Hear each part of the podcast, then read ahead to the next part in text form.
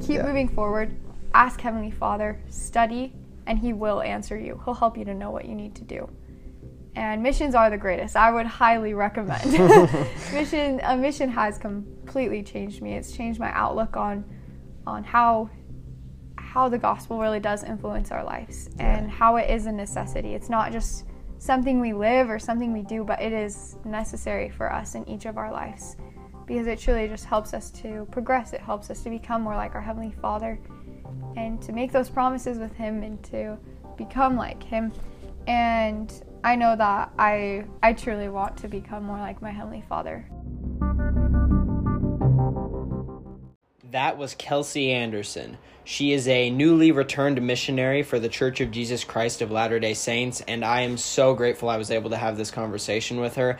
She is literally fresh off of her mission by like a week, and um, I just loved all we were able to talk about. We talked about a few stories from her mission, touched a little bit on COVID, we talked about the process of her coming to know that she wanted to serve a mission, and she just has such incredible faith and love for our Savior and for our Heavenly Father. And she was definitely an amazing missionary, and I can tell she just has that energy about her still. And so, if you uh, are thinking about going on a mission, or if that's just something you want to listen to now, I'm happy to bring this conversation to you today. And so, Kelsey is actually in my ward, and her dad was our bishop for five years. And oh, quick thing I have to shout out real fast. As I was leaving their house, he told me I need to mention him. So I just got to mention Bishop Anderson, how great of a bishop you were. And he told me to mention how handsome he is. So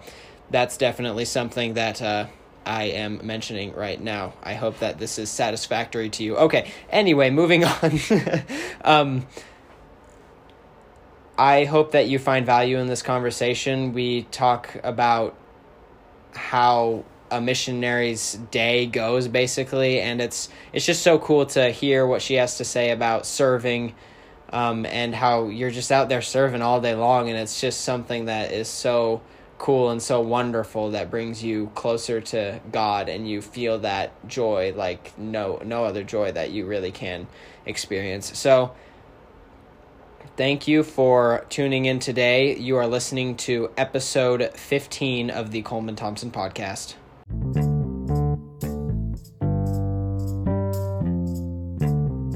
Hey Kelsey, how are you? Doing good. How are you? I'm pretty good. So, um, I just wanted to uh, first get a little bit of an introduction from you, and you just got back from your mission, so that's why I wanted to talk to you really bad. Yeah. But um, yeah, just I don't know a little bit about you. Yeah, so I just, my name's obviously Kelsey Anderson. I just um, returned back from the Gilbert, Arizona mission. And so I've been home for about a week now. So, awesome. so pretty fresh. yeah, it was. Uh, we had mission prep on Sunday with your dad, Mm-hmm. and uh, he was telling me about how like because how many how many kids has he had come back from a mission? um, I think I'm the fourth. Wow. So, So he was telling me that like when they get off the mission, they're like as close to like uh, Christ as you can be. and, oh yes. I don't know, like. Uh, okay, maybe we'll just kind of start from before your mission a little bit because Uh-huh. I I mostly want to get at like uh, I want other people who are like preparing for missions to hear this and stuff. Mm-hmm. But um, maybe just when did you kind of know you wanted to serve a mission? For me, I would say it was kind of a process. Um, I don't know if I can like really pinpoint a time that I decided like I'm gonna go on a Yeah, mission now. I, I can't either. Yeah, yeah, yeah. it- It's kind of a process for everyone. It's a different process for everyone, I think, too. But um, I think I just had like a real, like you said, I had four, si- uh, three siblings above me that went on missions, and I think like seeing them and seeing the change that happened in them and how how close they were to Christ, um, that kind of always was an encourage, encouraging thing for me. Um, just seeing that light that came from them and then just the experiences that I had as well, like studying the scriptures and praying and asking like Heavenly Father myself, like, do I need to serve a mission and is this what I need to do?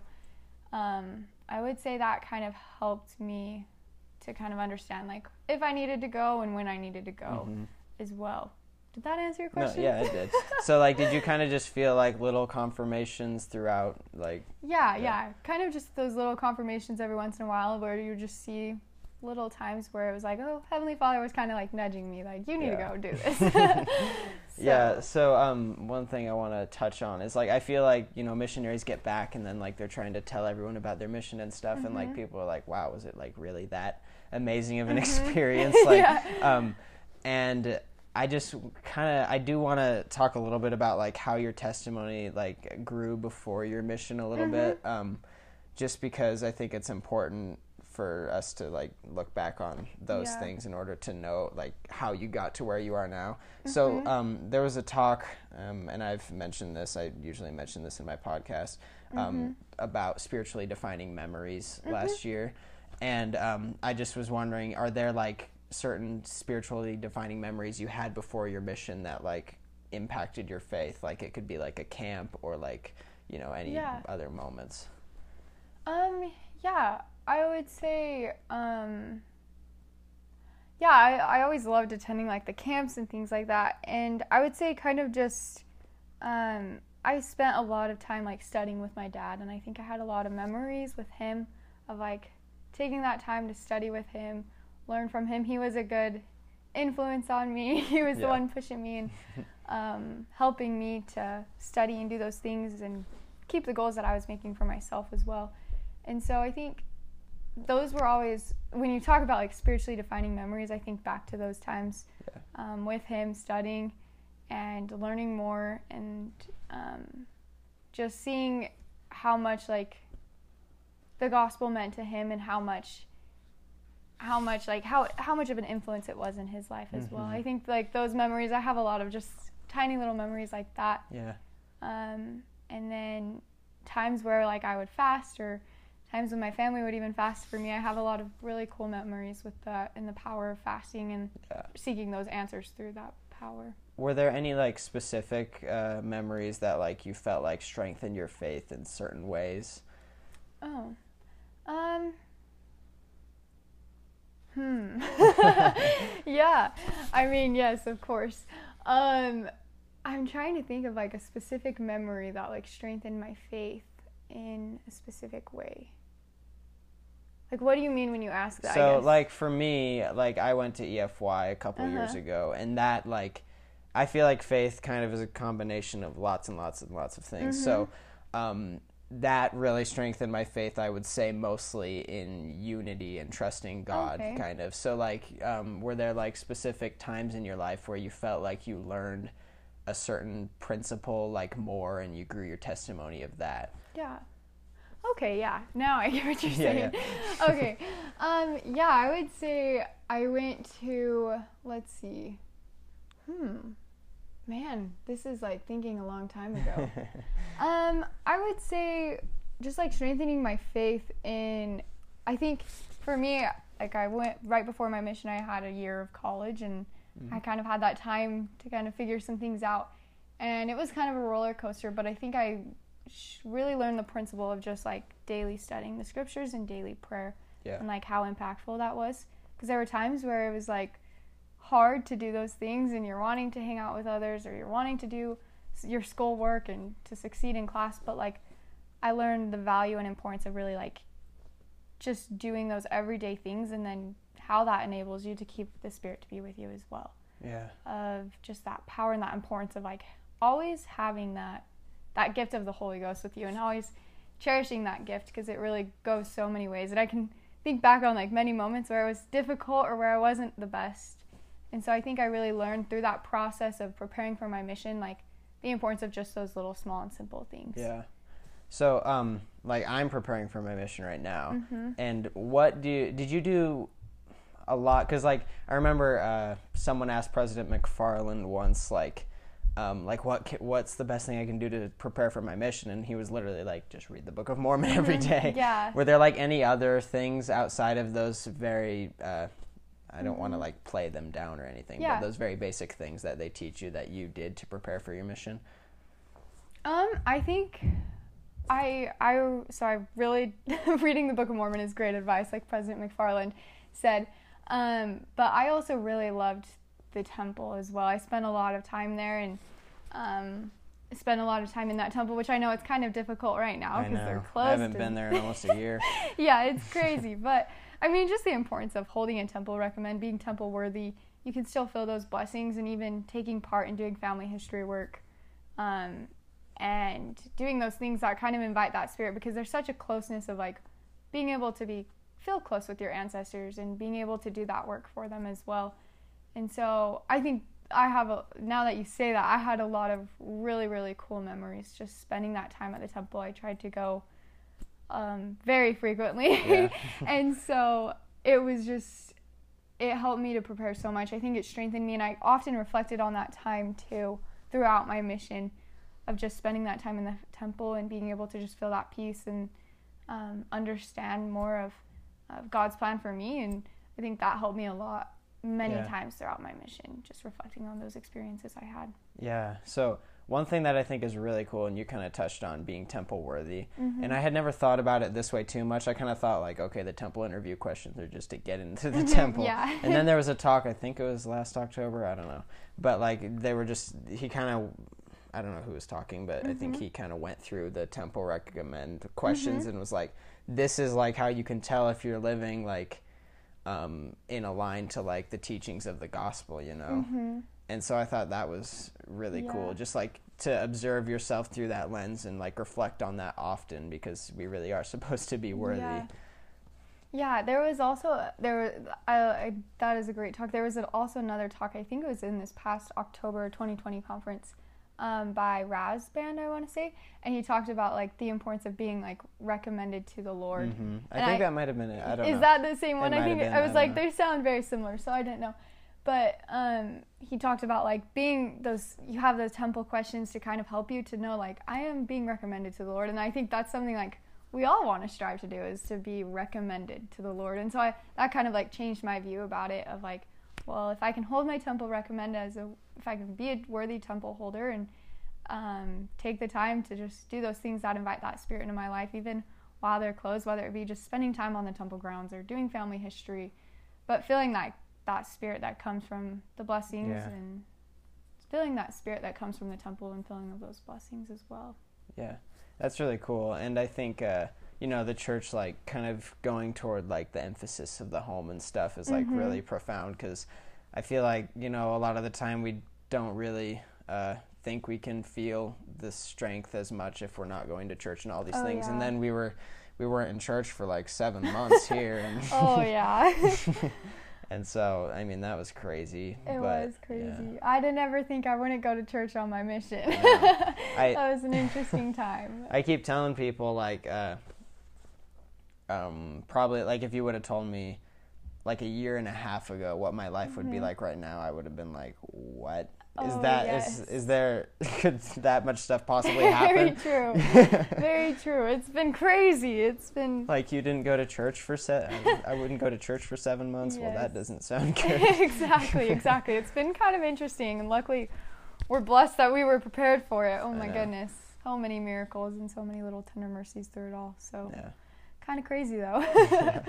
that's so cool. So I want to jump into your mission a little bit. Mm-hmm. Um, so first of all, I because I'm I'm so excited to get my mission call. oh yes. it's I, I don't know not just like to where i'm going i want to know when i'm leaving i don't know Yeah. there's like just this whole uh so much excitement. i and know So just, and you know what's funny is um i i've realized they kind of changed the mission call um Mm-hmm. like it used to like right out of the gate say where you were going but now it's like you're recommended to the lord to do all of this stuff and i'm like yes. that's kind of cool because it's like emphasizing the importance of what you're Uh-huh. actually doing. It's not all about where you're going, Yeah, but but at the same time, I'm watching people say that. I'm like, where are You're like, you going?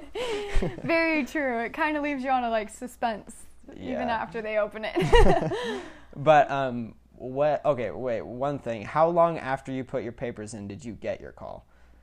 Ooh, I don't even. I think I put my papers in probably the end of March, and I probably got my call in May. Oh wow, no, no, I put my papers in in April sometime, and I think I got my call at the beginning of May. I should know this. Yeah, like a few weeks though, or what? Uh, Yeah, it was a few weeks. Yeah, a few weeks within putting in my papers. Yeah, because I'm. I think it was yeah, like two yeah. weeks. So it was super fast. yeah, it's pretty. That, that is crazy how fast that happens. Because yeah, Yeah. seems like it'd be a long process. Exactly. I know. I was like, wait, what? When it got there, I was like, wait, what?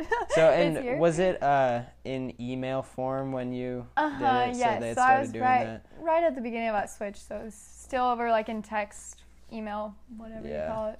So um I so what was it like opening that? Yeah. Honestly, it was so crazy. Oh my goodness. I so I was actually on vacation, so I was really grateful that we received it on our phones, or else I had to would have had to wait for a lot longer. yeah. Um, but we were on vacation. It was just me and my family, and um, and I remember waking up, and there was quite a big time difference. I- So I woke up at like 6:30 a.m. and I got a little text, and it was like, "Your mission call is ready," and I was like, "Ah!" and I'm not gonna lie, it was a little crazy, and I was Yeah. like, "Oh my goodness!"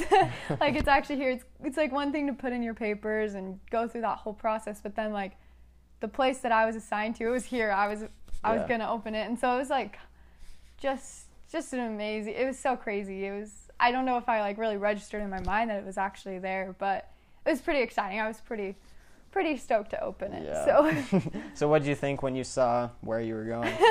when I saw Arizona Gilbert, oh, it was it was honestly like I think I just grew like a love for Gilbert, Arizona automatically. Like it was crazy to me how how right it felt and mm-hmm. like you have all these ideas of where you're gonna go and you kind of accept like wherever and you're like okay the lord's gonna put me where i need to be but then like when you read the name when i read like you were assigned to the arizona gilbert mission i think i just felt like a sense of peace of like heavenly father needs me here and there's people there that i need to meet and just a sense of love like so much love for that area. Like oh it's crazy how much love you can be filled with just for people you don't even know and just for a specific area but i just felt so much love and so much excitement to be able to like finally know where i'm going and um, to be able to go and serve the lord in that in arizona as well yeah, that's cool. I love how you talk about how you had that love for it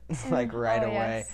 And uh, like I feel like a lot of people are like, "Oh, I want to go to some crazy other country somewhere," and Uh-huh. I don't know. Like it shouldn't. I guess it doesn't. It doesn't matter too much, right? Like it's Mm-hmm. yeah It's like this is where Oh. you should go. Yeah. People are amazing everywhere and oh, i just i love it i love gilbert's a great place it's Yeah. it's so fun everywhere's every mission has its has its good things and so, good people and amazing things but there is a special place in my heart for Gilbert, and I may be a little biased, but uh, yeah. No, it's, it's so funny because your your dad was the bishop, and Uh-huh. uh, I remember him talking about like he's like, oh, the greatest mission in the church. Did he go to Missouri? yes, he went to Independence, Missouri.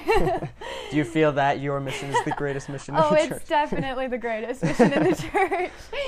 yes, it's so great. I I love Gilbert. It it taught me so many things and had such an impact on my life. So many lessons I learned and so many people I met that have just had a powerful influence on my life. So yeah. It's a, it's the greatest mission in the church. Um. So you just spoke English, right? Yes. Or, okay. Cool. Mhm. And so, what was the MTC experience like? Oh, the MTC was honestly so fun. I kind of think of the MTC as like EFY, where you're just Yeah. such on a spiritual high and you're so ready to go. Um, they train you, you go through Preach My Gospel, you study together, and you just feel so much excitement, like to finally go to your go to your mission call assignment, and you're just getting ready. You're surrounded by people who all have that same excitement with you, and so, oh, it was such a such a fun experience, and it's very spiritual. Um, and just teaches you so much about just the gospel, the principles of the gospel. And you have opportunities to like teach others and to just understand more of like what your role and what your purpose will be as a missionary. So then when you get out in the field, you're ready to go and you can jump off that plane and get running. yeah, that's so cool. Um, I've, I mean, I've done like role play things Mhm. before, and like I never, because it, it always felt kind of awkward, and I haven't done it in a few year, years. It might be different now, but um, Yeah. it always felt slightly awkward, just because like you know you know these people already know what you're talking Yeah. about. But like, did you did you do those role playing things Uh-huh. in the MTC? Yes. Yes, I did those in the MTC. You do them a lot. You'll have Yeah. like people come in or things like that, and you'll teach them, try to figure out what their needs are, um, which is a really cool experience. It prepares you really well. Um, and then you, I role played like every single day on my mission. So, Yeah. so you get really used to role playing and practicing, Yeah. which is so, so helpful because then when you get in the situation or when you get time to teach someone new or to meet someone new, like you're ready and you, you just let the spirit guide you and, and it's, it's amazing. So role plays are very helpful Yeah. and the MTC definitely teaches you the value and importance of those. So I want to ask you one thing on letting the spirit guide you. Um, Mm-hmm. What does that mean to you? Because um, for the longest time I struggled with it, and I think I'm getting a better idea Mm-hmm. of it now. But like you hear that, and you're like, okay, you're just saying that. Like, what does that actually mean? Like, Yeah. Mm-hmm. what do I do to make that happen, or like to allow that to happen? So like, what does that mean for you? Yeah. I, I think that's a very good question. I think I struggled with that at the beginning of my mission as well, of kind of figuring out, okay, how do I teach by the Spirit and how do I recognize what the Spirit's telling me? Um, but I think the more, looking back, I think what really helped me to feel that Spirit's guidance is understanding like the doctrine of the church, understanding those principles, um, what you're taught in MTC and what you study and preach my gospel. And then um, having that testimony for yourself, praying every single day and asking Heavenly Father and gaining that personal testimony. And then when you get in in a time to teach someone, the Spirit just guides you because it's something that's a part of you Yeah. and it's something you personally know. And when you know something, it's easy to it's easy to talk and it's easy to share about. Well, talk about and easy to share. And so, I think the more and more I like really treasured the truths that we know and the doctrine and the principles, the more and more I was able to see how the Spirit guided me mm-hmm. because I was able to see what people's needs were and I was able to see how a certain principle or how a certain Yeah. piece of doctrine could help bless them in their life because I knew that for myself. And so I think really it comes to letting that spirit guide you. Well, for it comes down to studying those p- doctrine and principles, but also like praying and seeking that spirit as well. Yeah. Obviously, of just taking that time to like ask the Lord for to be blessed with that spirit and to be able to discern other people's needs and and he he helps you out and he helped me out many times because there were some times when, when you don't know what to say and it's hard, but the Spirit always puts something in your mouth if you really take that time to diligently study and have that testimony for yourself. Yeah. So, um, on that, did you have moments like where you were trying to teach someone and you would like kind of, you know, get Mm-hmm.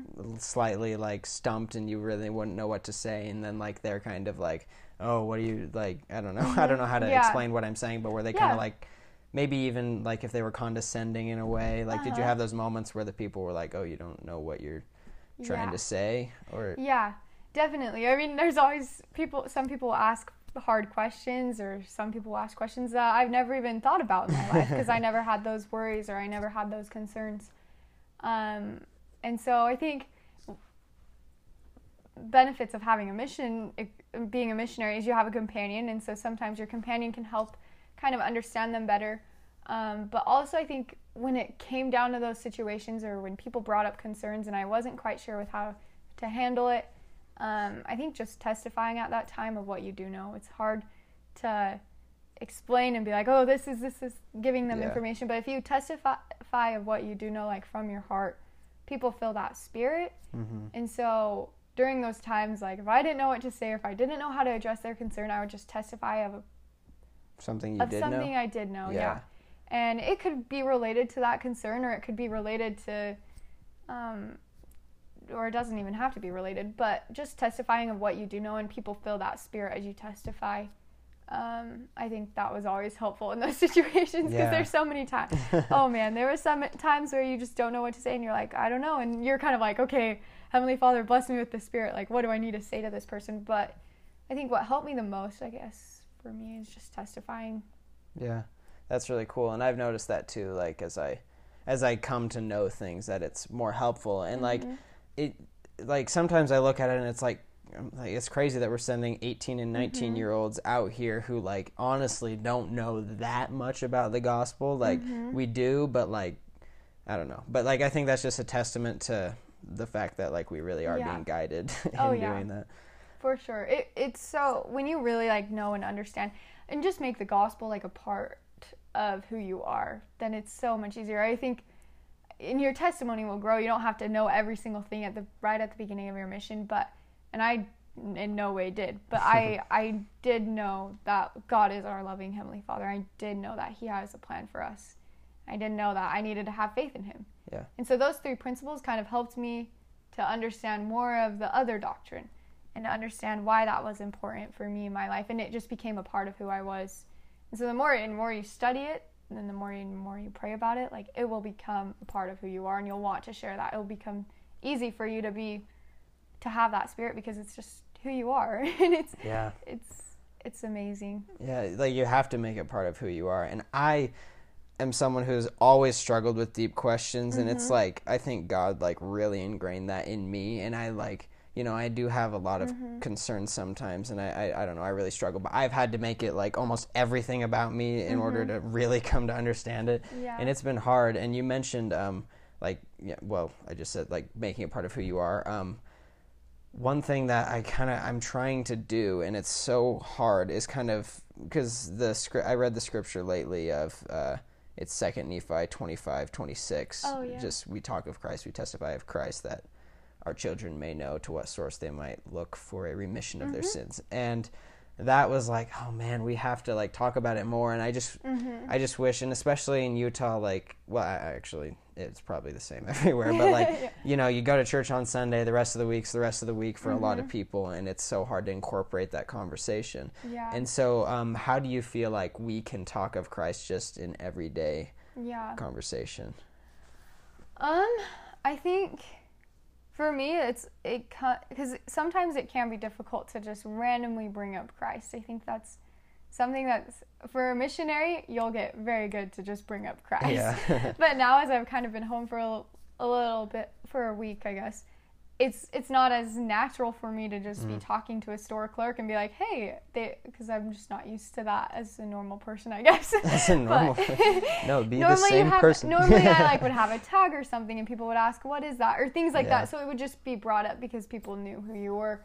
But so it's definitely a little bit more difficult. Um, but I think one thing that I really, really learned, and someone taught me this on my mission, is just being that example of Christ and showing that love like He did, and um, and just being a good person. Because if you're a good person, people are drawn to you. People are drawn to people who who are nice to them, who treat them kindly, and who who show that love to them.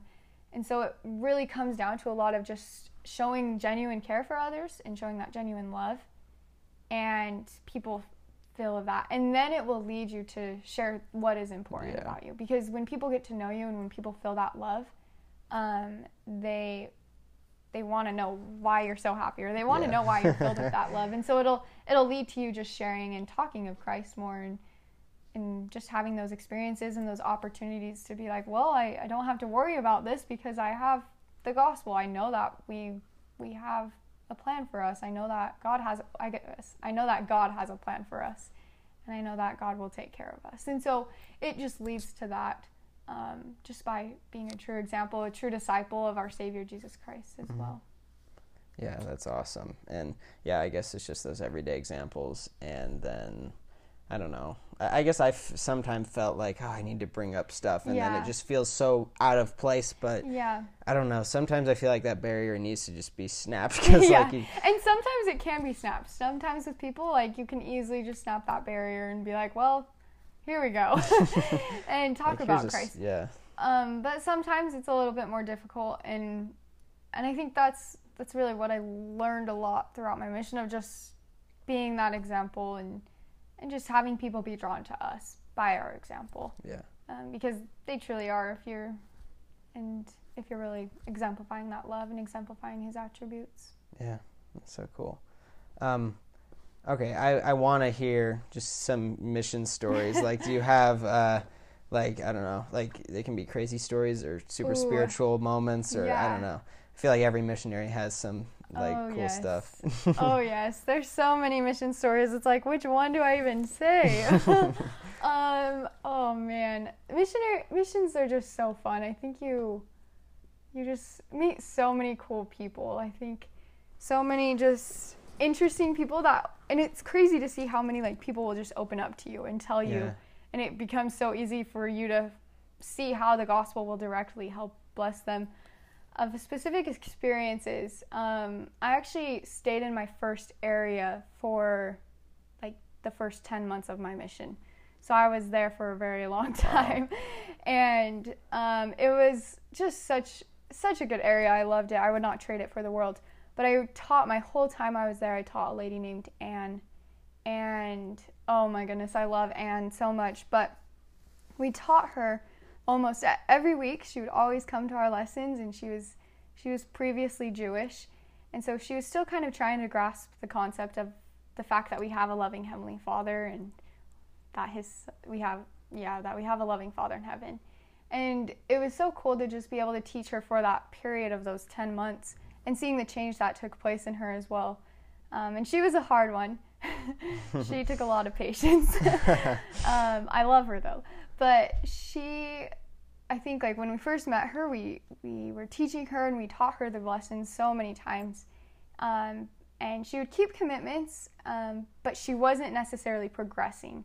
And so that was always the battle that we had within ourselves because we were like, well, she's she's keeping what we're asking her to do. She's reading from the Book of Mormon. She's coming to church and she's doing all those things that we would that we would commit her to do, but she wasn't progressing. She wasn't wanting to become better. Yeah. And so we were always kind of held back with what to do with her. And so we went through many different times of figuring out what to do. Um, but as we taught her, I think just the love that I grew for her. At first, I was a little hesitant. I was I was a new missionary and I was a little scared and um, just seeing how the change that took place in her from the time that we started teaching her and from the time when I left the area um, was amazing. And she just her whole countenance changed, and she never accepted the gospel, mm. um, sadly. And um, but I I know that she will someday, and she um, she is just such a good example to me. She would always encourage me to be better too. And so I yeah. think she became like my little grandma on my mission. She was like 60 years old and she just had so much love for me and she she showed that love. And so I I loved being able to just have that experience with her and to teach her about the gospel because for her it was something that was so foreign to her. She didn't understand any of the principles. And so to be able to teach her those and we taught her them a lot of times. And so to be able to teach her those and um, to see just the light that came into her life as she took the lessons and as she talked with missionaries. Um, and then unfortunately, she actually did end up passing away. Uh, um, she was wow. diagnosed with cancer, and so that was that was kind of a hard time. I had left the area, and she she found out that she was really sick, and so she did pass away. But it kind of taught me that kind of taught me to really trust in God's plan. And we teach about the plan of salvation. And so it kind of required me to have that testimony re- reiterated for myself. And even though she never did accept the gospel, and um, I'm grateful that I had the opportunity to bring it to her. And I know that she will someday, someday. Yeah. um, and yeah, so I think Anne taught me so much of just seeing the light and kind of seeing that process because you don't really see, as missionary, you get you never know when transfers will happen and what will happen. And so seeing that like period of those 10 months of just the change in her and how how knowing that she did have a heavenly father like helped her and helped her to face her challenges that she was facing. yeah. That's yeah, that's really cool. So one thing on what you just said that uh, it made me think of, like you know, she will someday accept that, mm-hmm. and uh, there's I can't remember. I heard it somewhere, and maybe I'm playing a game of telephone here because maybe mm-hmm. I remember what it wrong. But um, someone uh, mentioned that at some point Christ, um, someone asked him like, "What should I do to obtain eternal life?" Mm-hmm. And then mm-hmm. he shares like the parable of the Good Samaritan. Yeah and um, and I thought that was really cool because um, it's all about like just doing good to other people and becoming better. Mm-hmm. And then in our church, we talk about, um, you know, like the covenants and the saving ordin- ordinances yeah. and stuff. And like that was a conflict with me for a second, but um, it made me realize that like if you are doing those types of things and like starting to understand like the love of God and like how you should be serving other people, mm-hmm. you will eventually um, accept those, exactly. no matter even if it's long after you're dead. Very true. Yeah. Yeah, it is kind of interesting. It's, I think as a missionary, it was always kind of hard battling with that same idea of like, well, like, our purpose is to is to obviously find people who are ready to accept the gospel and to enter the waters of baptism, but then your purpose is also well in the missionary purpose it says to invite others to come closer to Christ, Mm-hmm. and so kind of helping understand that and like how that correlates. And yes, of course, we need to get them to the ha- help them to have the vision of being baptized and to become a member, but like also just going about doing good because everybody has a different plan for them. Everybody has um, different needs, and so helping people, wh- seeing where they're at, and helping them to just become a little bit more Christ-like in their life, and to just be there for them and be that support and to push them a little bit, to stretch them a little bit, because it's gonna it's gonna take some stretching to accept the gospel in their lives, but but helping them to see those blessings for themselves and helping them to see individually why that is important for them. Yeah. So um, I've always like like I was saying, I've always kind of had a hard time understanding the ordinances thing because Mm-hmm. I'm like, okay, like if God's all powerful, why do we have to do these little Yeah. Mm-hmm. ordinances? Like, can't we just be good? And then he's like, okay, um, but under that umbrella, like what would you say to me? Like let's say I'm an investigator Mm-hmm. and I'm like, okay, so like I understand like becoming like Christ, but Yeah. um why why do I need to be baptized? Why do I need to um go to the temple? Yeah. So like what would you say to me? Um, I would say, I would say the importance baptism is important because you're able to make a promise with God that you'll be a witness for Him and that you'll keep His commandments, and it's a way for you to kind of show that love um, for your heavenly Father and for for our Savior, um, and the it's important because it kind of opens up a path for us to be able to receive those ordinances of the temple for ourselves and for our past ancestors. And so, um, with that, sorry, I don't know if I said, I don't know if I'm answering your question quite as well as I should. you're. But I think it just, it, it's a way for us to show that love to our, our Heavenly Father, and it's a way for us to be that example. It brings so Yeah. many blessings. I could go on and on about the blessings that I've had from um, being baptized a member, from receiving the gift of the Holy Ghost, and from being able to be that witness and to be able to partake of the sacrament each week, to be reminded of that promise that I've made with Him, and to become better, to change, to repent, to draw upon the power of the atonement. There's so many things. Sorry, I'm like rambling them no, off now. Don't, don't worry. But there's so many blessings that are open to you as you kind of make that commitment and as you make that make and keep that promise with God. Um, and so I think that's that's the importance of Yeah. it. Is it helps you to progress. It helps you to become more like our Savior. yeah. So it's like a physical commitment that you like go through and yeah. Mm-hmm. Yeah. And like the sacrament is too, right? Mm-hmm. And renewing the covenants. And I, I should probably be better at remembering those covenants and stuff, Yeah. but like it's cool how we how we do that even though Yeah. it might seem a little abstract or something. It's real. yes. The sacrament is so special. I always loved like teaching because it's one thing to teach people about baptism and how they can they can become clean and they can repent and they can draw upon that power of the Savior, but not only does that happen like just on their baptism day, but it happens like each week. Mm-hmm. Because we're all going to make mistakes. We're all going to mess up at times. Yeah. and and that's the beautiful thing about the gospel is is we can repent. We can turn to our heavenly father and seek that forgiveness with that real intent and then we can partake of the sacrament and and he does forgive us and he helps us to become better. He helps us to keep that change. And i think that's one of the biggest blessings ever is to be able to do that because man i know i'm far from perfect even as a missionary there you it's it's hard to be perfect it's hard to be like our savior and we're not expected to be like that but we're expected to change to become more like him and to push ourselves a little bit and so the sacrament is an ordinance that kind of helps us with that with that change as well Yeah. I like how you say like we're supposed to. Like he he like that's why we're here. Mm-hmm. I guess he wouldn't send us here if we weren't Yeah. like, you know, like these are if you want to become like me. Um and there was a talk by uh, Elder Holland that I thought was really cool. He like he quotes someone in it, but like talking about um like like do you th- really think kind of like do you really think you can like get by without like all these things and still become like a divine being like Yeah. god yeah yeah and like it is cool that we like end up at god's I guess like if we mm-hmm. choose to, we end up at God's point one day. Yeah, very true. I like how you mentioned like if we choose to too, because you'll see a lot as a missionary. It's a lot of your agency, but also a lot of other people's agency. So it's kind of helping them see the importance of choosing for themselves and choosing to follow our Savior Jesus Christ, and that's obviously through baptism. but Yeah. it's kind it's it's a way for us to really like choose do we want to become more like our heavenly father and our savior jesus christ and if we do then then we have these ways that we can Yeah. become more like them and we have these ways we can grow our love for them and show that commitment to them as well Yeah. So, um, like, I love how you talk about faith or repentance, um, mostly, and uh, I can't remember where I was reading. I think Amulek, because I'm in Alma right now. Um, he talks about like how the plan is like faith and repentance, and I just want to hear kind of your perspective on like what that means, like.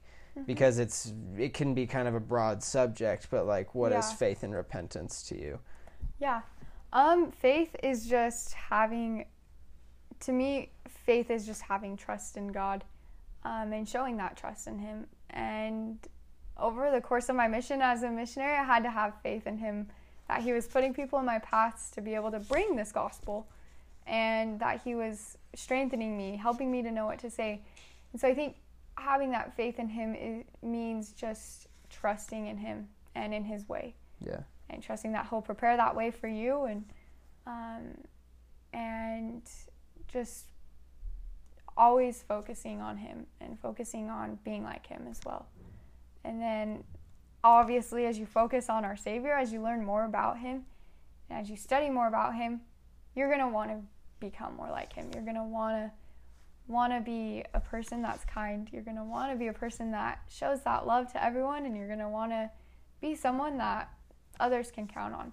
And so I think that faith it leads to that repentance. It mm-hmm. leads to that change as you so I guess like in short you could say like as you really increase your faith in Jesus Christ, it leads you right to repentance. Yeah. Because you'll want to change um, and want to become better. Yeah, it's cool how it, uh, like the gospel, studying it and being open to the Spirit, like leads you to uh, understand new things. Or Oh, yeah. like I don't know, because I guess I think we all have a different uh, path, kind of, to becoming like Mm-hmm. Christ. And my seminary teacher last semester uh, was talking about how like it's kind of like a giant connect the dots puzzle, Yeah. and like you can't uh, like you got to start with like Christ and like all these things, and Mm-hmm. you can't jump over to dot 2000 which is trying to figure out exactly what happens after we die you know Yeah. like you can't Yeah. get hung up on some of those things and i think that we all kind of have a different map to draw like we all true. have very different things we need to figure out first that lead Mm-hmm. us to new things and like you don't really figure them out uh, you don't really know what you're going to learn next kind of in it and like what is the most important thing for you to learn Mm-hmm. Very But- true. Yeah, and that's the thing is that map is like different for everyone. So that's where that faith Yeah. comes in of like putting your faith that that Heavenly Father will lead you to where you need to be and Yeah. to who you need to meet or things like that. and there's no one who can um, like you can't no matter how much you listen to great people speak like no one can give you exactly the map of experiences that you need to get a testimony. It's like Very true. a very uh, personal thing. Oh yes, very personal thing, and that was always like my favorite is seeing as you teach people, helping them see like we're sharing this information with you, we're teaching you, but it really comes down to like your personal relationship with your heavenly Father, because Yeah. we can teach them and we can bring the Spirit into their home, but we always constantly invite them to pray, to ask, to know if what we taught them or if what they've re- they're reading is true, and that is where it's a very personal thing. And so that's like one of my favorite things is seeing how people gain that personal relationship with Heavenly Father because you can see it in them and and it has helped strengthen my testimony many times like seeing people really understand more about about Heavenly Father and more understand more about Jesus Christ having just that personal relationship with them. yeah um, do you have any stories of like someone who was like really resistant at first and then they kind of like opened up more Yeah. Um yes. Oh man. so so many funny people. um yeah, I actually um I'm trying to think of which one I want to share. Um, I taught a young man named Hunter on my mission, and he um, was he is 16. Yeah, he's 16. Funniest guy you'll ever meet. I love Hunter, and he um, his dad was actually well, his stepdad was actually a member. Um, and he grew up Jewish though, so once Wow. again, I guess another Jewish. I taught Yeah. a lot of Jewish people, which is kind of interesting. But um, he was very, very kind, the most loving guy you'll ever meet. Just very, very awesome. And so we would teach him, but every time he would be like, Sister, sisters, you know I'm never gonna convert. and we'd always be like, Hunter, like you. So why did he keep inviting you over? So his, we were teaching his sister too. Oh, okay. And so his sister was a little bit more receptive. And um, he then, like his sister, some things came up in her life. And so she kind of stopped coming. So it became to the, it came to the point where it was only him. And he had a really good relationship with our bishop, which was a total game changer, honestly. He, he was very, very close with him. It was someone who he could trust. And our bishop just like was amazing at showing that love to him and um, they would watch Marvel movies every night and like it was just so funny like things they would do so they really had that like relationship and so the bishop would invite him to come over to his house he said if you're gonna like watch my Marvel movies you have to meet with the missionaries. Oh, and so we we didn't want to force it upon him though but we wanted to bring that spirit into his life because he was going through challenges and and he he he he was seeking to know. Yeah. he was trying to find truth um, deep down but he didn't like saying that. And if you were to ask him he wouldn't say that. So but he so we taught him and i think they hmm he taught we taught him and he was very very resistant. Like i said like never never ever wanted to get baptized. Yeah. and we went through the lessons and then we're like okay like what do we do? Like if he's not progressing we don't want to like keep on coming and that sort of thing because we're here to teach people to progress. And um, then it kind of turned events again where his sister she was going through a really difficult thing and she decided just right off the bat that she wanted to be baptized she knew the blessings that came from them and she was like i need that peace. I need those blessings in my life. And so she called well her aunt called us who um, she lived with and said okay reese wants to be baptized. And we're like wait wait what? And we're like well first we gotta like get through some lessons. We gotta teach her what the gospel is the commitment that she's making. And so we were able to teach her and um, we taught her all the lessons. And then the very last like right before her baptism um, we would teach her and hunter separate and right before the baptism we invited both of them to um, come to the church and to look at the font um, because reese was a little nervous as anyone would be and she wanted to just see what it would be like. And so we went one night and we showed her the font. We kind of took them on a little tour i guess and kind of explained the process of what it would be like. And um, as we were explaining it, it was the cutest thing ever. And we, Hunter, he like turned to us automatically and he was like, All right, sisters, I need to get baptized ASAP. and we were like, What? Like, he, because he, that was like something we never thought would come out of his mouth. and he would tell you that now. he never crazy. thought he would get baptized. But it was so funny just seeing how like that switch kind of happened of how his sister wanted to get baptized and then he was able to see what the font was like he was able to feel the spirit in that that moment and and i guess forever but um how that just helped him and that was how it needed to happen. His sister kind of was there to help him and be that encouraging and that support for be that encouragement and that support for him. And then he really did see what the blessings would be from being baptized. And now he was baptized and it was they were baptized on the same day and it was it was the greatest day ever. Oh, they're so amazing and i love them. And it's amazing to just see how like he has changed so much. He has their family has gone through very difficult things um, and difficult times they've moved and things like that. And so it's been very very hard on them but they've the one thing that has been constant throughout all of it is that they have a personal relationship with their heavenly father. They know that they have a savior and that has just helped them significantly. And being able to teach them and seeing how it changed and how how that helped them i think was just such a cool experience to be a part of. And it was it was fun it, it kept us on our toes Yeah. Yeah, that's that's so cool. I mean, yeah, you never know uh, how someone's gonna come onto understanding that Yeah. for themselves. Exactly. Well, yeah, it's crazy because like there for a moment we are like, okay, we're gonna we're gonna stop teaching him. We're not gonna go over anymore because he he doesn't want he wasn't he didn't want us there, and so we're like, why would we go and teach him and waste our time when we can be finding others that Heavenly Father's putting in our paths? And so we we stopped teaching him, and then it just picked back up how it needed to happen. Everything lined up somehow, and so that was that was a really cool experience of like seeing how it kind of changed and how how their hearts did soften and how they came to accept the gospel in their lives. Yeah. One thing I thought of as you were saying that is like, um, I really love like you know like the scripture like if you bring one soul unto me like how mm-hmm. great will be my joy and stuff. And then I heard somewhere that it's like it's really not about just like getting as many people as possible to the mm-hmm. church. Like one thing you said was like he's changed so much and that's like mm-hmm. one of the coolest parts about it is like if anyone wants to be happier like there's like lots of change to Yeah. go through. And uh like no one's just a number in the amount of people we have at the Yeah, church. It's like a very personal and man i think it's so cool that we have missionaries and like we're able Mm-hmm. to go out and teach in those ways Oh yeah. but It's yeah. so true. It's so cool. Like, just it was. I think Hunter. Oh, I love him so much. I could tell so many funny stories with Hunter. His lessons were always entertaining, but it's Does like, he like weird like raise weird questions or what no. He's he was so he's raised Jewish, so he just Yeah, didn't yeah. understand some things, and and like we taught him about temples, and like he he was just so funny. The questions he would ask, and and kind of what stood out to him. It was so fun all the time. We would always end up laughing our heads off at the lessons.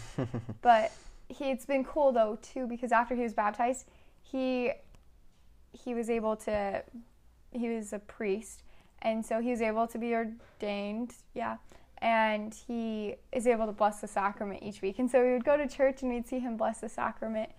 And we would talk to him about it and like how he felt when he did it and the opportunity that he had to be a part of that ordinance for every single person in that in the church well at the church and it was just amazing to see how how he took that responsibility so seriously and how he he really wanted to help others and it was kind of his way of giving back of serving and um, of being able to just do that and find that purpose through it all Yeah.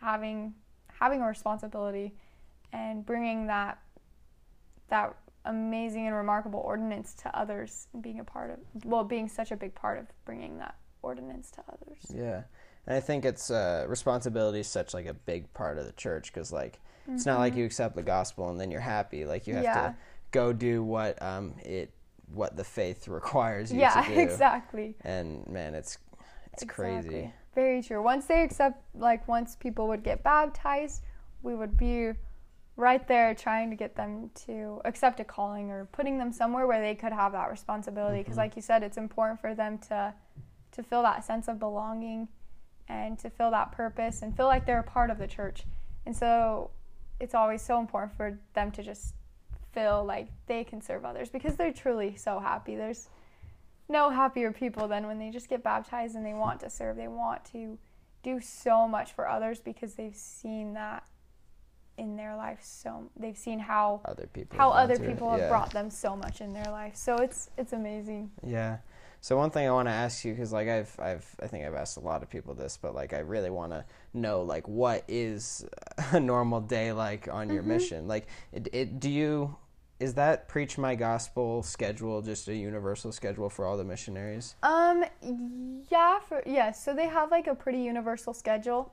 Um, yeah, for the most part, it's pretty universal. If you have like language, you'll have like language study. Yeah. Um, or depending on where you live, like sometimes the order will rearrange. Um, but pretty much you you wake up at six thirty regardless, and you'll exercise for thirty minutes, and then you'll take some time to plan your day.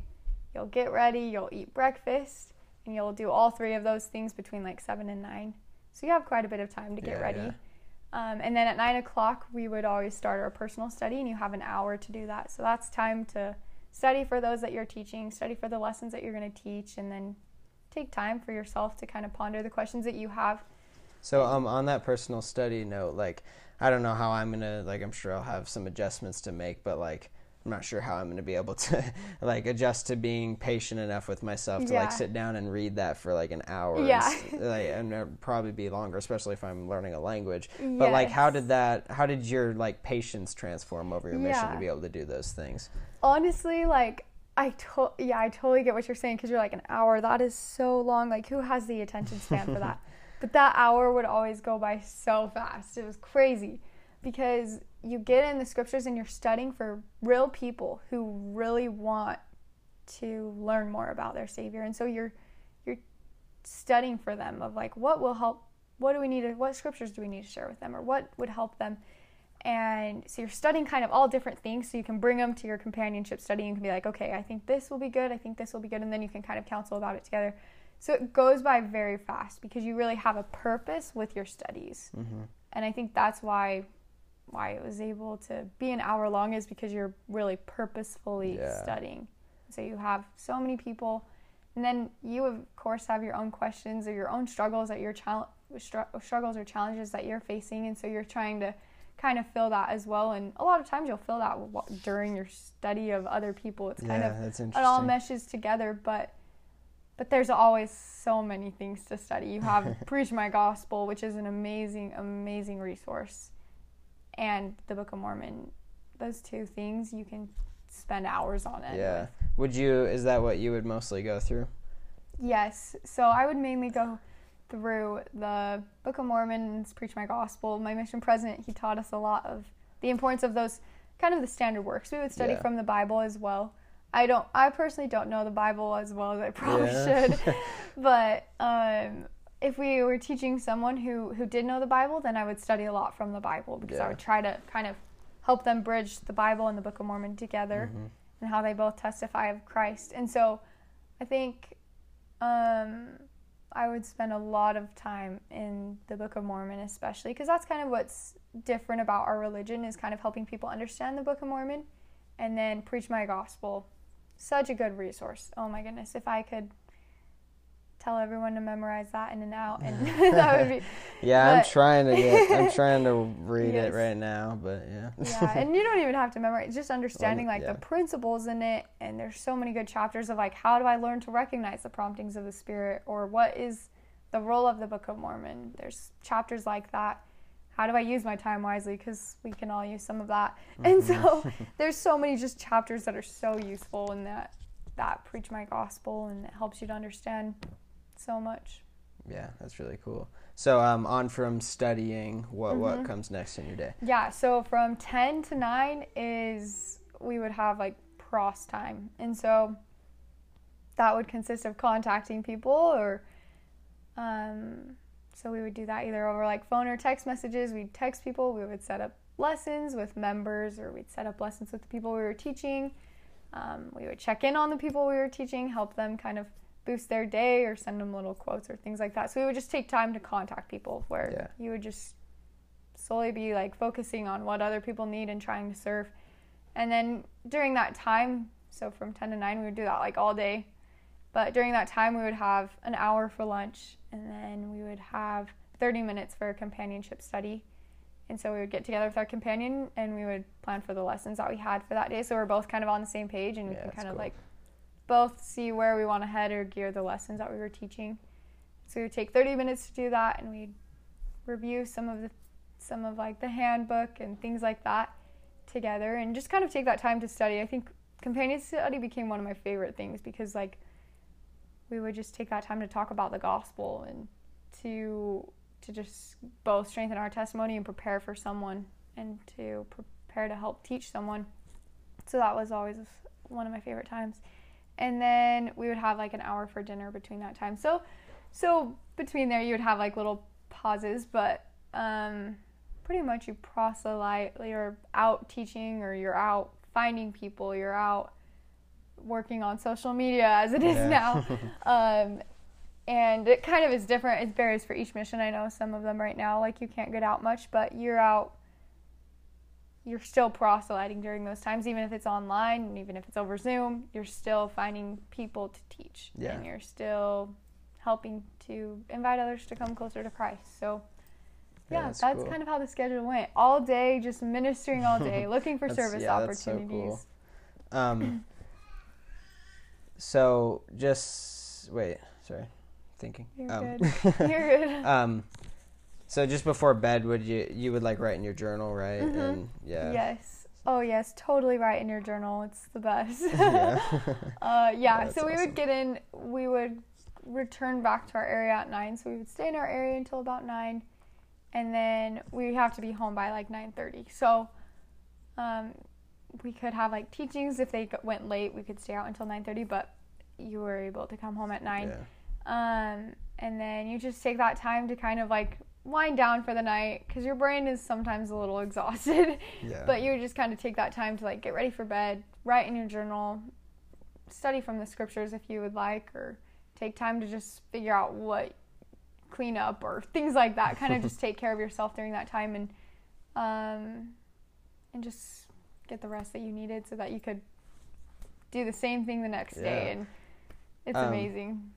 Did you do you feel like you slept better on your mission than you do like just because like you've Yeah. got like eight hours set aside, Yeah. right? Oh, like Oh, do you yeah, feel like you slept well? oh yeah, definitely. You like I think I got the most sleep I would ever get on my mission. Like you get awesome. a full 8 hours no matter what. It's amazing. But but it's also very exhausting. It was is very very tiring because it's hard work that you're doing. You're constantly just looking for others, testifying of Christ, and it gets it gets exhausting, but it's truly like the most joyous thing ever yeah. and do it all day every day and it never gets never gets tiring it can get exhausting but you're always just so happy doing it that Yeah. it just it's the best if that Um, makes any sense No, no, it, it does make sense, and I feel like um, just talking and stuff like uh, it can bring a different kind of exhaustion. Like, and Mm-hmm. I don't know, like I think that, and I've personally spent a lot of time in my own head trying to think through things, and it's like it can get exhausting. Mm-hmm. Yeah. and trying to like figure out how to communicate with people. Yeah. And one scripture I really like is just uh, after Jesus talks to like the woman at the well, like Mm-hmm. he says that like like the uh his the apostles like offer him food and he's like oh no i have food that you don't know about and Mm-hmm. then he's like my food is to do the will of him that sent me and it like sounds a little weird but Mm-hmm. it's like there's like a special kind of energy like did you feel like a special kind of energy in like preaching god's word Oh, that's like not there in other things? Oh yeah it's like like i said like it is exhausting and you think about it like 10 a.m to 9 p.m like you're out.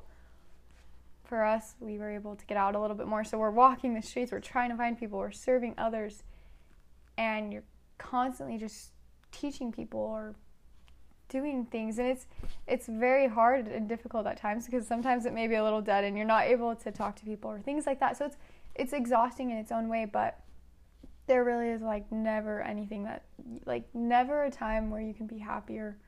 I think that's like a real thing that i learned on my mission is when you're solely focused on jesus christ like you are happy regardless even if you're exhausted even if you're tired.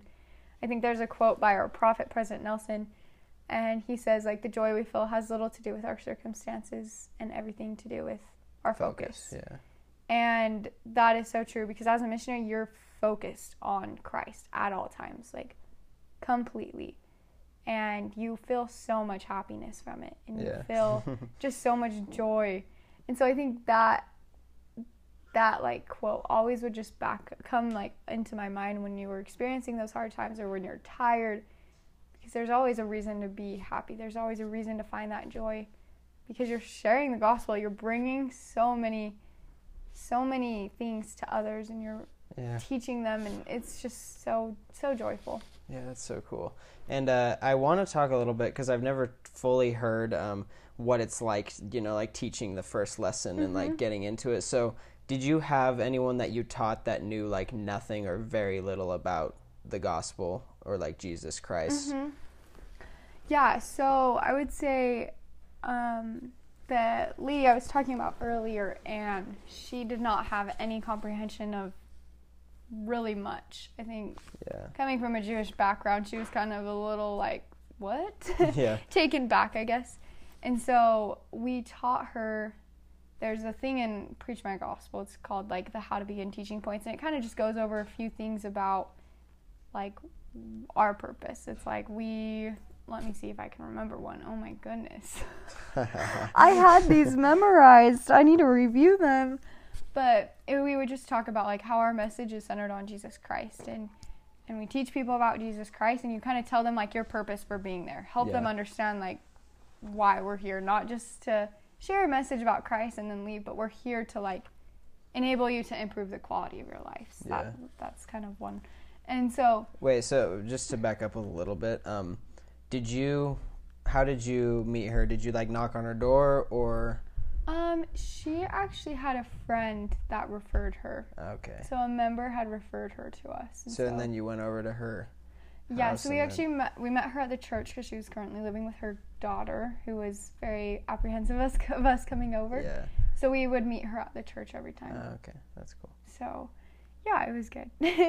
so, so yeah, she was just very kind of lost in her life, and so that's why we kind of she reached out. Her friend reached out to us, and we started to just be able to meet with her, bring that hope, bring that peace, because she was searching for that.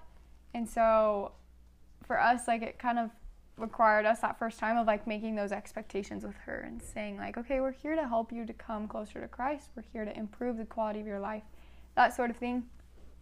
And then, um, and then we kind of went in and taught her about there's like the um, points in preach my gospel like the restoration. You have the very first point is god is our loving heavenly father. So we started talking to her and helping her understand that principle. And for her that took a lot of time. We spent Wow. most of our like the first lesson was probably helping her understand that principle. Yeah. and so it's it kind of varies for each person. Some people understand it right off right away. You'll go and you'll be like, "Okay, God is our loving heavenly Father.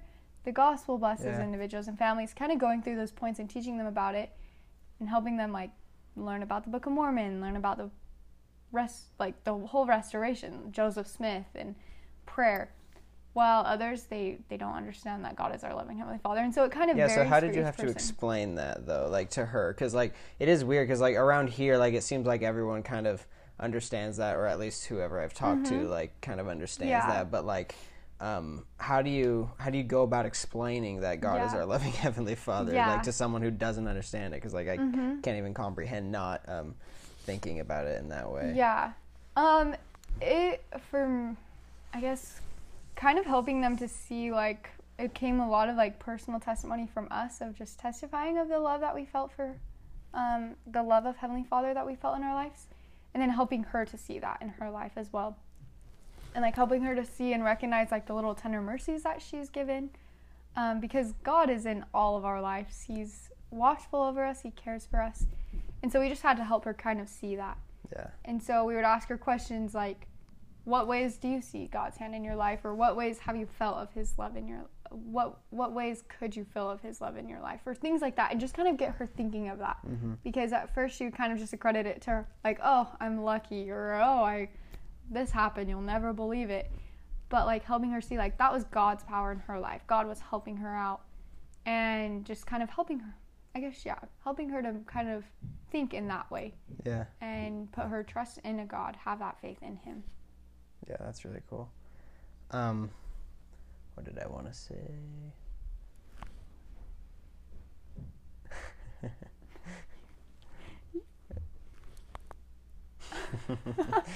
we have a small baby coming downstairs. Uh oh. I was like, wait a second. Um, okay. Uh, did you have any other stories you wanted to tell? Like, I don't want to Oh. pressure you to, but just I'm just I wondering don't know. because like I want this to be stories. yeah, I just want this to be something that like you know I just like a good chance to be able to tell people and I don't know who to listen to it exactly Uh-huh. just like any things that you think that really stood out that were oh, really important there's so many. It's Yeah. like so hard to like narrow it down. Um, I think so many. Hmm. I guess one person that like really a story about like a person or just anything. uh, anything honestly hmm. I'm trying to think. There's so many. It's like so many different topics, but um, there was this one one lady that I taught. Her name's Lisa, and she was a little. Um, she used to be like an alcoholic and that sort of thing, and she was very not receptive to the gospel mm-hmm. as well. And um, it was so interesting because we I had come into the area and they were already teaching her, and so she had made some changes in her life, um, but she was not ready. She would keep telling them like, "Oh, I'm not going to be baptized a member of your church," um, and so I kind of got into the area, and she was kind of still apprehensive about it. Well, my throat talking does get tiring. Yeah. Um, but she was still a little apprehensive about it, and so we taught. We continued to teach her. And um, she we had gone through all of the lessons and we were like lisa like you have this understanding for yourself. Um, we we need you to like ask heavenly father like if he wants you if if you need to be baptized. Like is that something that is is that a something that is for you and so she would always kind of like oh no no no and we were like okay like lisa we're here to help people to progress we're here to help people to make that um, promise with their heavenly Father. And so, so we kind of explained that to her, and she was going through some knee surgeries and going through some hard times, and um, she was like, "Okay, fine, I'll get baptized after my surgery." And we were like, "Oh, okay, like." That may take some time because you'll have to heal. She's getting a yeah. knee replacement, so she's actually still healing from it from today. Wow. Um, but she um, we started teaching her, and then we just randomly got a text. It was so strange, kind of like Hunter. We randomly got a text, and she was like, "Girls, like, I need to get baptized." and we were like, "What?" like, I promise, like, this doesn't happen a lot. This is only two instances that has happened on my mission yeah, okay. of people just calling us and saying they needed to get baptized. But we were like, kind of asked her because it kind of like interested uh, us, like, intrigued us of like why she wanted to be baptized before now. And she had just mentioned how how she was getting this surgery and she wanted to kind of be I guess you could kind of say in her way like recommended to the Lord. She wanted to know that she was living right and she wanted to have that peace going into the surgery. And so we her surgery was like in a week and so we had to get it in like 3 days. She had she had been taught all the lessons. She was very prepared. And so we just prepared her to be baptized and she was able to receive that ordinance and then um, she had her knee surgery, and it's crazy to see just how, like, now she's still recovering from it, and she has just completely like grasped the gospel of Jesus Christ in her That's life, cool. which is so fun. And I I text her all the time. I've been texting her today. She's just the cutest thing ever, and she just really like gained that love for her. And you, it's amazing. Like we co- constantly reflect and reflect with her and we would be like, Lisa, like, look at how much Heavenly Father is blessing you because you chose to be baptized before her surgery. She's had infections or stuff like that, but like she still sees the miracles that God yeah. is in her life. And I think her life is at a completely different place if she hadn't like had chosen to get baptized. But she's received just so many blessings and so many just peace of mind, so much peace of mind from that decision. Yeah. So I always love that of just seeing how how she's changed and how she's really like grasped grasped the gospel. She's amazing. That's so cool. I love Lisa. so, um, so. I want to ask just a few more questions. Uh, but first, I, we don't need to go into too much detail of this. We've already been going for an hour and ten minutes. Oh, there we go. but uh, what what do you feel came of COVID in your mission? Like, oh, what, yeah. how far how far into your mission did like quarantine start? It happened about seven months, I would say. So like yeah. almost uh, not even halfway into it, but almost halfway into your mission. Yeah. Yeah. Mm-hmm. yeah, COVID was crazy. Honestly, it was a little wild at first. It took a lot of like learning. Um, before we would like never pay attention to our phones. like we were out knocking doors, things like that. And with COVID, we weren't able to do that. And so I think it taught us a lot, though, of just a more effective way to go about doing missionary work. Yeah. There's so many miracles that came from COVID and I'm grateful like I had the time to serve during that time and to kind of see like the difference of what we were doing before and like how COVID helped us to be even better. Yeah.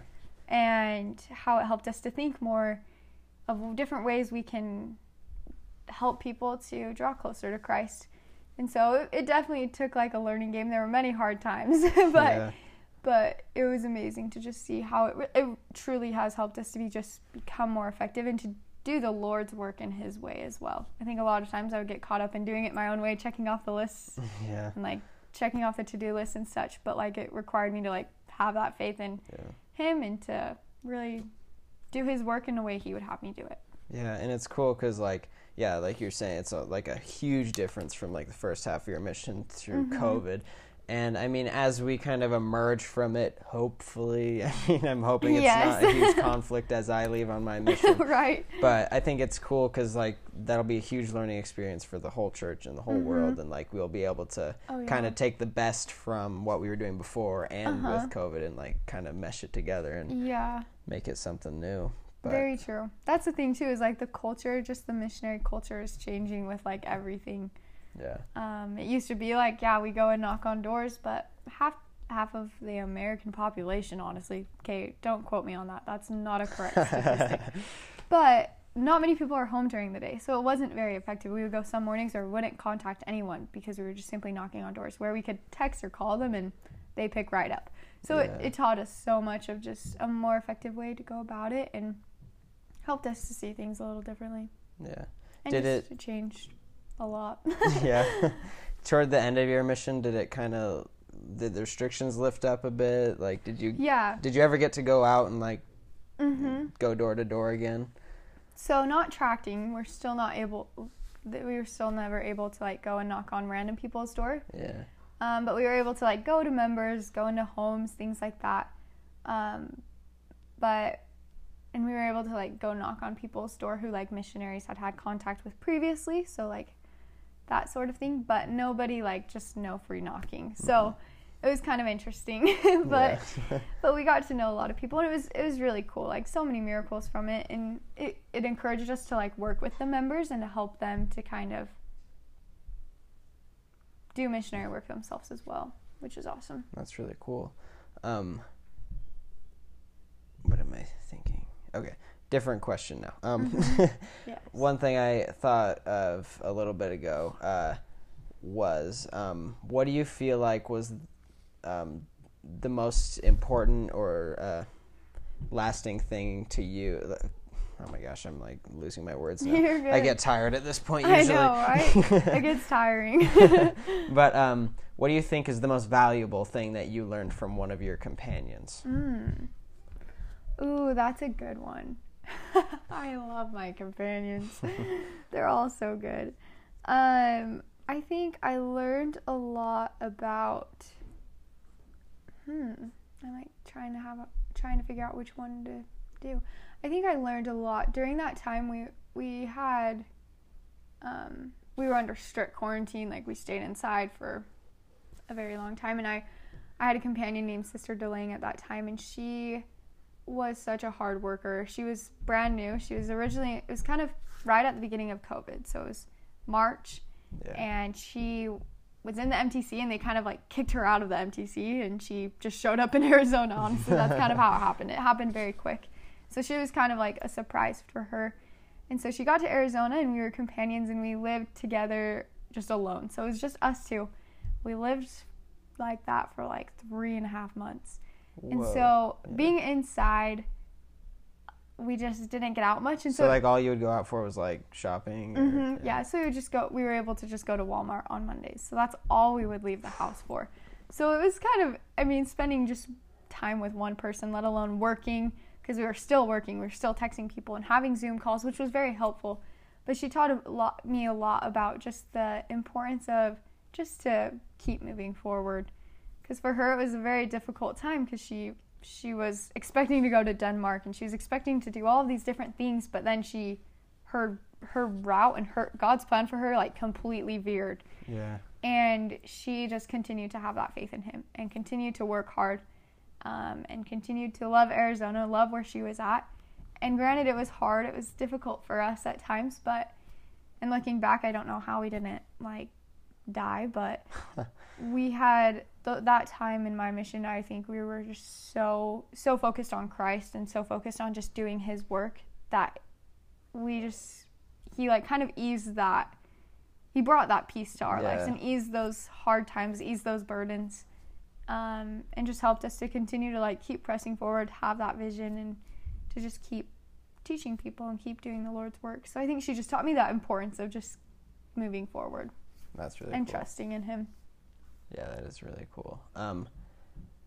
uh, one question I had that I came up with earlier today uh, was uh, what was your mission scripture? Oh, that actually goes right in line with what I was just talking Oh, about. good. Um, I should have it memorized. I do have it memorized. I could quote it, but I don't want to mess it up. okay, No, maybe I should sense. just No, try that for it. but um, my mission scripture is so I had done Second Nephi thirty one, chapter twenty, and this kind of teaches about the doctrine of Christ. Um, so it teaches about having faith, um, being baptized, things like that. And it says, "Wherefore you must press forward with a steadfastness in Christ, having a perfect brightness of hope and a love of God and of all men." Wherefore, if ye shall press forward, feasting upon the word of Christ, and endure to the end, behold, thus saith the Father, ye shall have eternal life. and so I love that scripture because I think throughout my mission I constantly reflected on it of just keep moving forward because there are hard times, hard days on a mission, and um, it's it's hard when you're so happy and it makes you so happy and you're teaching people and they reject you or they don't um, they don't take that time to ask God themselves. yeah. And so it's always a good reminder to just keep moving forward and have that hope in Him, have that love, and to just continue to just trust in Him and have that faith in Him. And I just, I know this scripture is so true. I know that if we do press forward with that steadfastness, Yeah. that we will be able to feel that peace and feel that hope regardless in our lives, and we'll be able to, to just fill of His love in our lives as well. That's really cool. Um, when do you choose that? Is it like right before you go on your mission? They put it on your plaque. You Yes. just decide. So how did you decide to do that one? Um, I think I was studying it, and it just I think I think I, yeah I was just studying one day, and it just really. I think I was talking about it with my dad actually. we were just like, man, this is such a good scripture, Yeah. and so I kind of decided to just make it my mission scripture because it's a good reminder to just keep moving forward. That's what life is about. Yeah. Is to just keep moving forward, and so, I think cool. that's kind of what triggered me to have it as my mission scripture. Yeah. So do you feel like by the end of your mission that scripture was more meaningful or took on new meaning? Oh yeah, for sure. For sure, because I kind of I studied it a lot. I especially this chapter. It's an amazing chapter. Yeah. um, but and it was a good one to always just share with people, like continuing to just keep moving forward. Um, and if we like feast upon those words of Christ, if we press forward, like we're gonna receive that eternal life, and we're gonna be able to fill of the love of God and fill of just the power of the Savior in our lives. Like so many things connect to it in so many different ways. And so it kind of depended on like what I was going through or what difficult challenges I was facing or others were facing and how it related to them.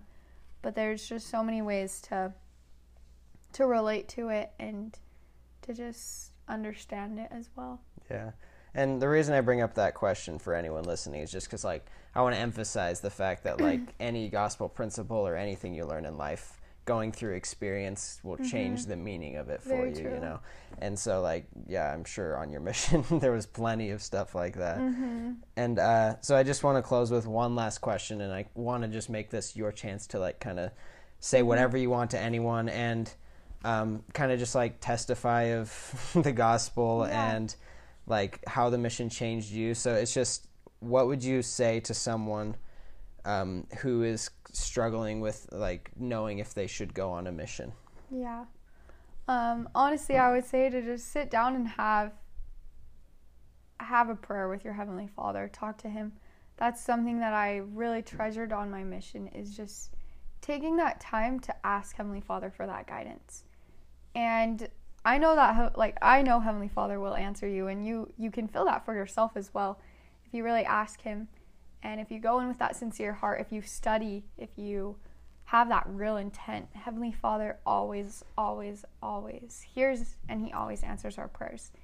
And granted, it may not be in the answer that you es- you expect or in a way that you expect, but He does answer them. And I know that I've felt that so many times in my life where I've prayed about something and I feel like I've gotten an answer, but it's it's kind of taken me in a different way. But Heavenly Father, He is in the details of our lives and He helps us to to understand that as well as we go. But I would say just keep moving forward, like that scripture says. Keep Yeah. moving forward. Ask Heavenly Father, study, and He will answer you. He'll help you to know what you need to do. And missions are the greatest. I would highly recommend. mission a mission has completely changed me. It's changed my outlook on on how how the gospel really does influence our lives and how it is a necessity. It's not just something we live or something we do, but it is necessary for us in each of our lives because it truly just helps us to progress. It helps us to become more like our Heavenly Father and to make those promises with Him and to become like Him. And I know that I I truly want to become more like my Heavenly Father. And as I was able to be a true disciple and as I continue to be a disciple of our Savior Jesus Christ, um, I feel of His love and I feel of His strength every single day. And I know that He is watchful of everyone, and I know that He He cares for everyone, and that's why we have the gospel is to bless our lives. Yeah. And so I know that he he is there for us and I know that he's blessed us with this gospel. I know that this gospel is true. I have prayed and prayed countless times to receive that witness. And every t- every time, every time when I'm reading the scriptures or when I'm praying, I feel that witness come that this is the true gospel. This is Christ's church that has been restored. And I know that the Book of Mormon is true. It's helped me to see that. It's helped me to know and understand those truths for myself. And I know that Joseph Smith, he was the prophet that was called to um, establish this church for this time. And um, I know that it's something I'm so grateful for, and I know Yeah. that that we are very blessed to be able to to have the knowledge that we do have. And I say these things in the name of Jesus Christ, Amen. All right. Thank you very Yeah. much for the conversation. I think it'll be cool to anyone who's listening, and Mm-hmm. I I really am grateful for your testimony and the experiences that you had, and I'm sure that you blessed many people's Mm-hmm. lives. oh, there were so many fun times. I love I love my mission. I could talk about it nonstop. Well, all right. Thank you. yes, thank you.